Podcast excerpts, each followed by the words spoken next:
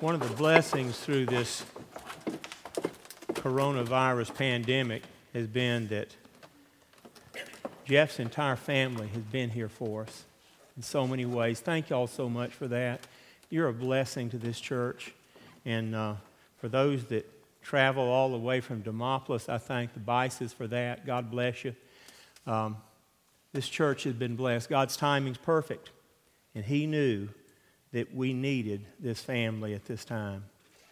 God is so good. He never misses anything. And even as we this weekend remember those who are fallen, and I especially think of this congregation because this church in 1865 lost half of its members the Civil War. I think about the faces and the names of the people who grew up here, who never got to return here. It was my privilege and blessing to be a, a friend and befriended by a very sweet lady that was a part of this church for so many years. And yet, as she was pregnant with her son, Vivian Taylor found out that her husband had died in a plane crash in World War II. Ned never got to see his daddy. But God seemed to take care of him. And, and not so long ago, when we said goodbye to Vivian, one of the things that Ned said was, God has filled every vacancy in my life in an excellent way. And I believe that with all my life. And as we stand here on this Memorial Day weekend, let's remember those who've given us the freedom to be here. I had a soldier some years ago at my church in Atlanta. My church had a number of, of military folks from two different bases near us, and one of the men came up to me on the Memorial Day weekend. And he said this He said, As we pray for the families of those who have lost their loved ones, protecting our freedom, I have a keen awareness that it may be my family that's prayed for this time next year. So, therefore, preacher, pray for me. The sacrifices that have been made for the freedoms we've enjoyed are beyond understanding anywhere. But the truth is this we must fight to protect those freedoms, for they will be soon gone if the church doesn't take its stand. And I encourage you to do that. And do not walk away from the challenge, for if you do, America will no longer stand. This series about Jacob is important because Jacob was so much like all of us. He was flawed from the beginning, he was frail. He was frustrated at times because things seemed to never go his way, yet God had a way of working through him that has taught us something. And so, for the next several months, we're going to think about Jacob's life the story of Jacob's life is, is found beginning in this passage that I read this morning and goes all the way to the conclusion of the book of Genesis. In fact, his name is mentioned uh, the fourth verse from the last of, of chapter 50 of Genesis. He was an important part of the story in Genesis. Even though he was the grandson of Abraham, he did not behave like Abraham. And then again, sometimes he did behave like Abraham. These passages are gathered together as a series of vignettes of a life that was mastered not by himself, but by God. God had a way of, of, of, dealing with him that was amazing. When Jacob was a rebellious child, even in the womb, he always seemed to want what was not his. And many times he got it and regretted it. He even wrestled with God. He was a child of God albeit a flawed one. Martin Luther said one time that prayer is not about overcoming God's reluctance, but laying hold of his willingness. But if we want to lay hold of God's willingness, we must expect him to work in unusual and unrelenting ways in our life, and he will. And I begin this series about prayer because prayer was so much a part of Jacob's life.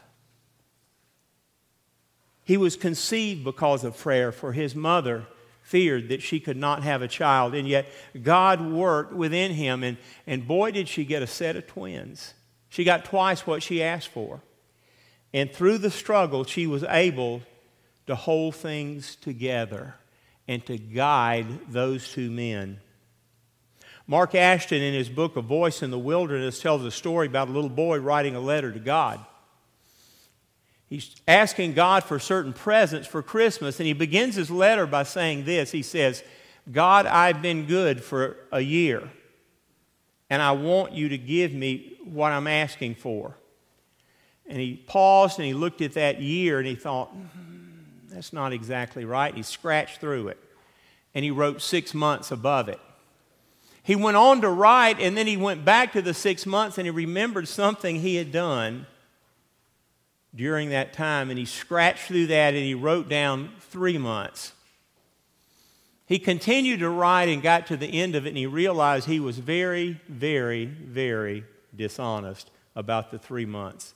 So he scratched through that and he walked downstairs and he got the manger scene that was in front of their their uh, Christmas tree, and he reached down and he got Mary, the mother of Jesus. He walked back up there and he outlined her on the paper, and underneath he started to write, God, if you ever want to see your mother again, you better give me these presents.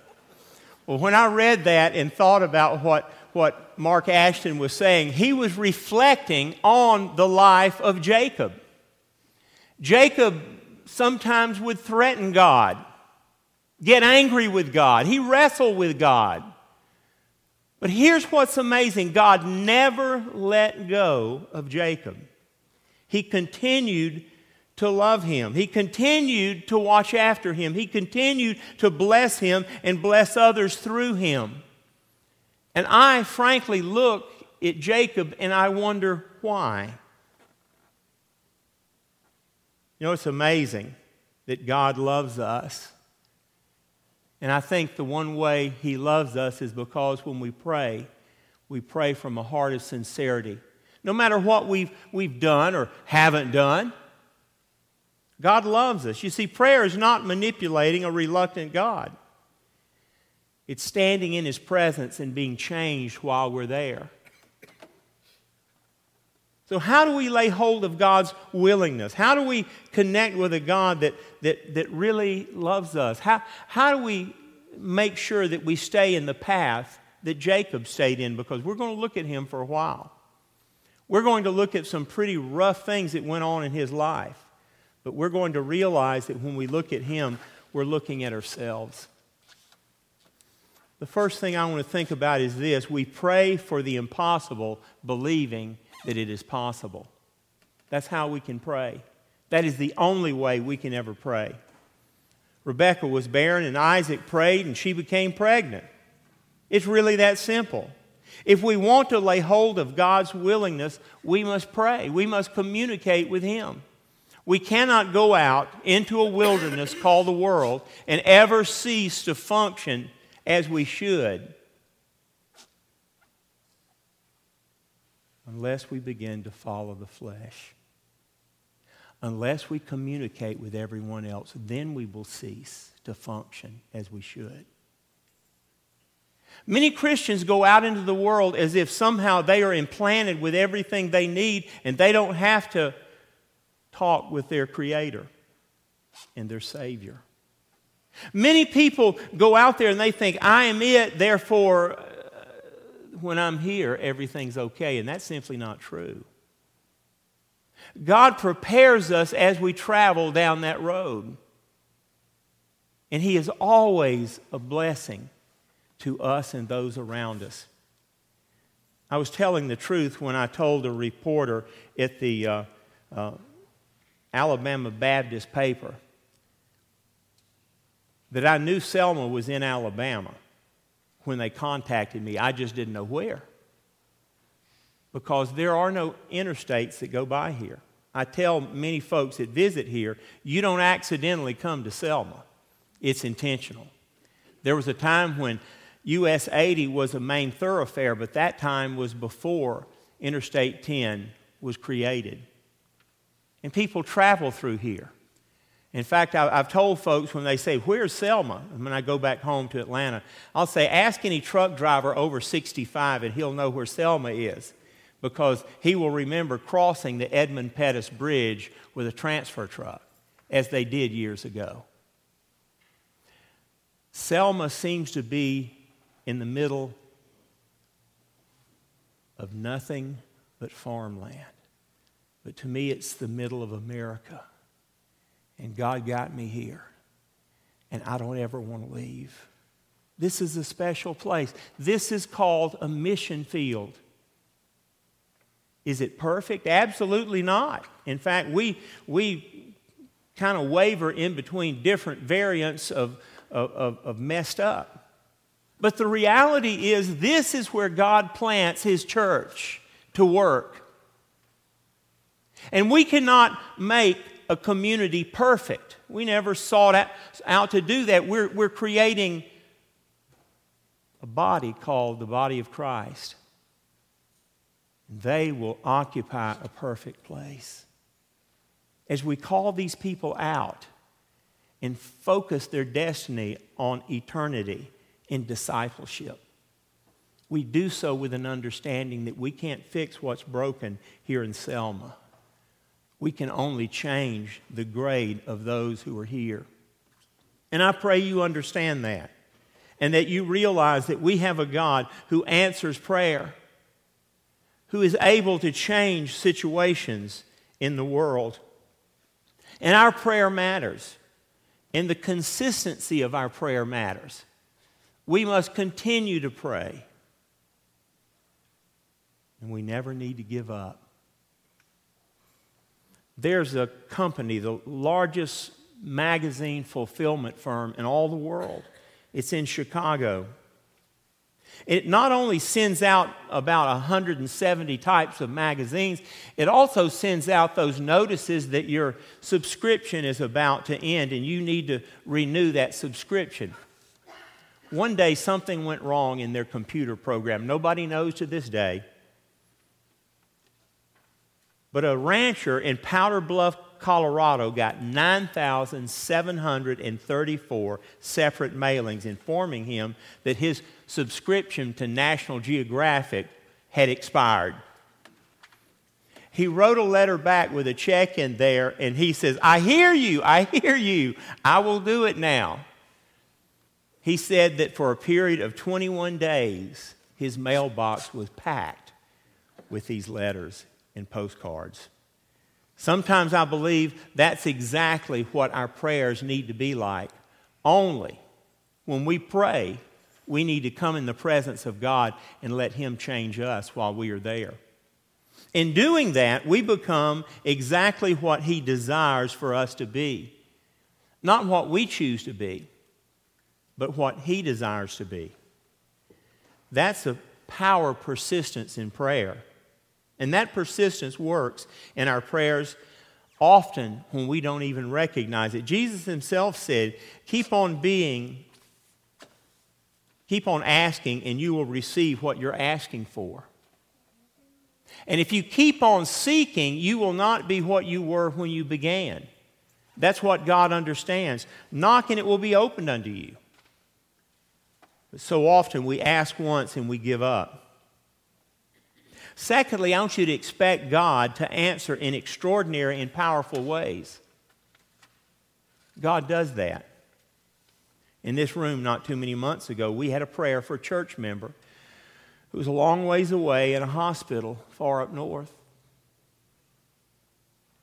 And amazingly, through all the changes in the time zones and all the difficulties going on between here and there, the moment we prayed, he was changed.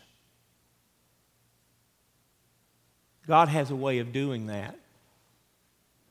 God has a way of answering before we ask sometimes because He is not limited by time and, and He can see our heart moving in that direction and our changing. And because of that, He wants to stimulate that and let us know that He's there. Therefore, we should anticipate unusual and unstoppable answers to our requests. Know that when you pray, He answers. You know, when a woman can pray for a child and gets twins, that's something to be said. Genesis 25 says the babies jostled within her, and she was struggling, and she said, What's happening? And the Lord told her. Those were not two children, they were two nations, and they're already at war with one another, and you'll see that, and something will happen that you'll never see again. The younger shall dominate and rule over the older. Now, why did that happen? Why couldn't God have just made Esau the person he needed to be?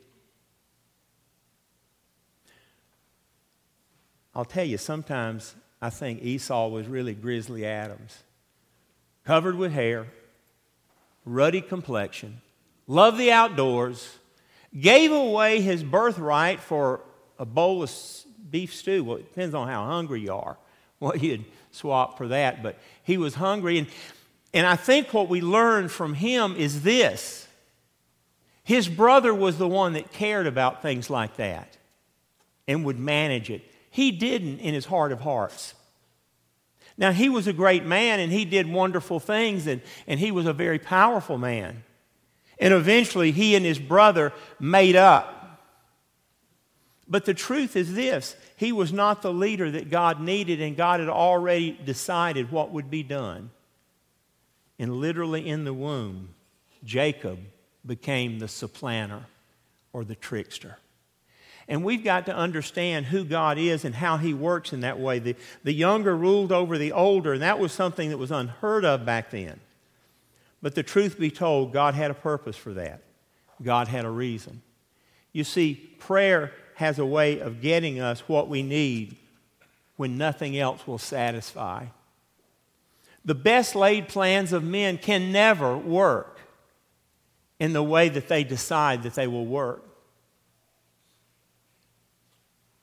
In the life of Abraham, the one phrase that describes his life is going without knowing.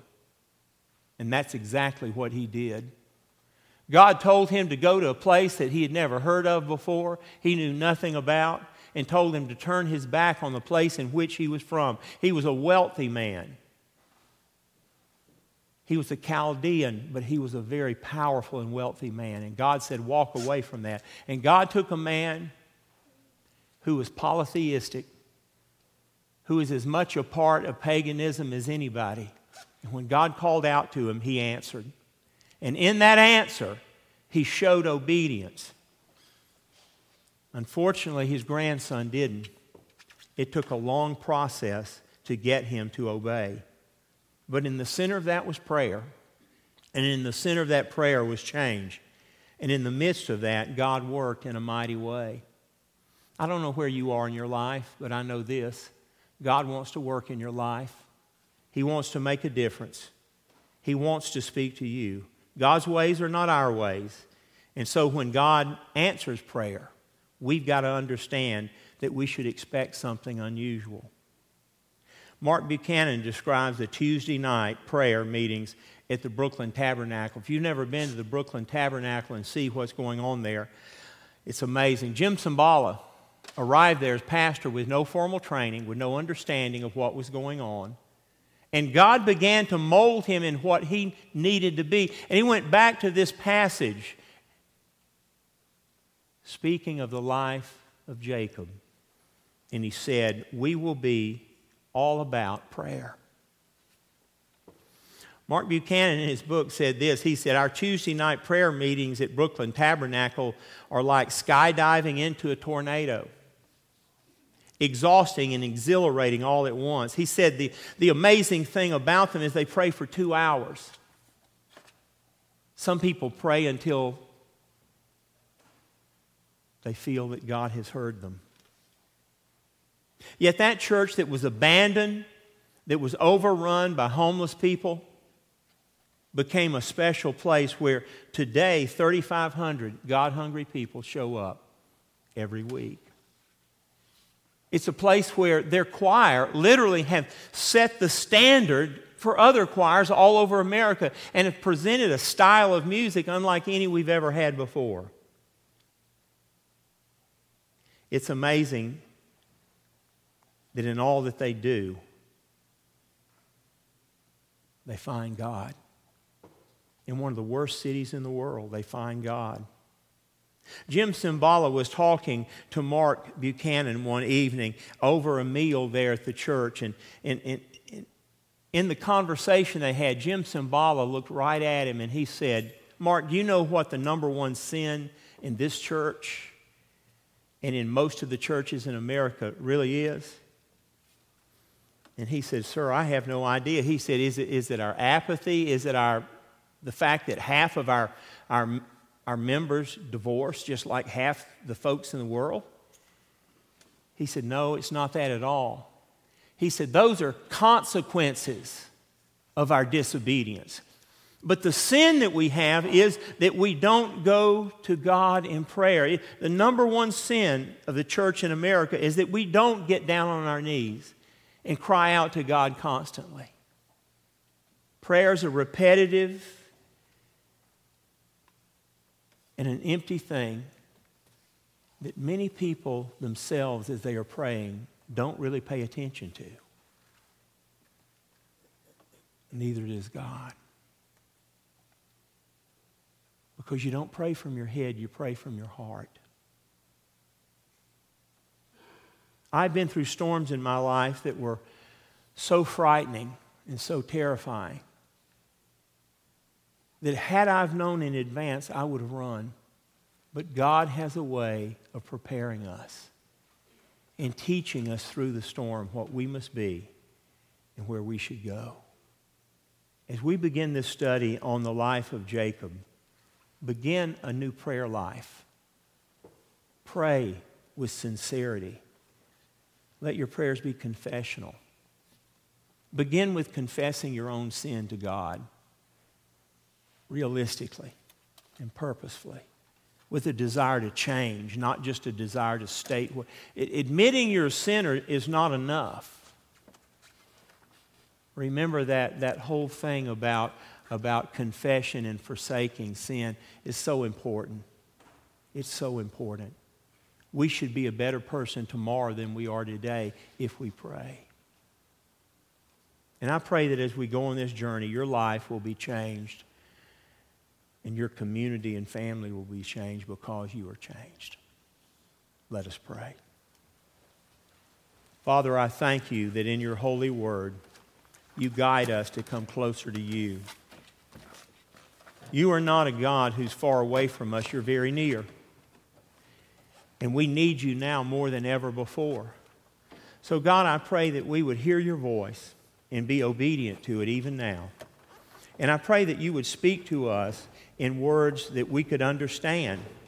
For Lord, you have a way of doing that in your guidance, and I, I ask that you would do that even today. Lord, cause us to be faithful and give us a desire to continue to follow you. Father, I pray that you'd speak to anyone here in this place this morning who has a desire to come close to you. I pray that they would know that through prayer, all things are possible and what they're seeking to do in life with physical hands may be something that you want to do through spiritual works. And I pray that they'd come close to you even now. Speak to someone in this moment as we sing this hymn of invitation. May we be changed forevermore. For it's in your name we pray. Amen.